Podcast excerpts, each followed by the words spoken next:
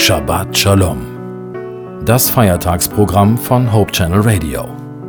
Freitagabend bis Samstagabend.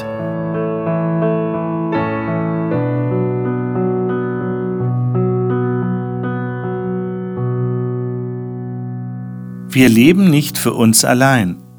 Nur die allerwenigsten Menschen sind dazu geschaffen, Einsiedler zu sein. Wer kann wirklich völlig für sich leben, ohne Kontakt zu anderen zu haben? Ein Einsiedler pflegt oft eine sehr intensive Verbindung zu Gott. Wirklich allein ist niemand. In Japan gibt es zurzeit ein Phänomen, das auch sehr stark an das sich Abschotten erinnert. Haben Sie schon einmal etwas von den Hikikomori gehört? Das sind meist junge Männer, die nur für sich leben und so wenig Kontakt zur Außenwelt haben wie nur irgend möglich. Sie verlassen meist ihre Wohnung nicht mehr. Darüber, wie viele Hikikomori es nun in der japanischen Gesellschaft heute gibt, darüber gehen die Schätzungen sehr weit auseinander. Ein ganz anderes Konzept verfolgte die christliche Mystikerin Hildegard von Bingen. Sie meinte, jedes Geschöpf ist mit einem anderen verbunden und jedes Wesen wird durch ein anderes gehalten. Niemand ist wirklich allein, sogar Tiere und Pflanzen wachsen und gedeihen nicht für sich allein.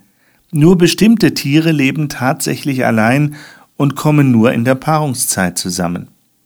Viele Tiere der Schöpfung entwickeln sehr soziale Verhaltensweisen.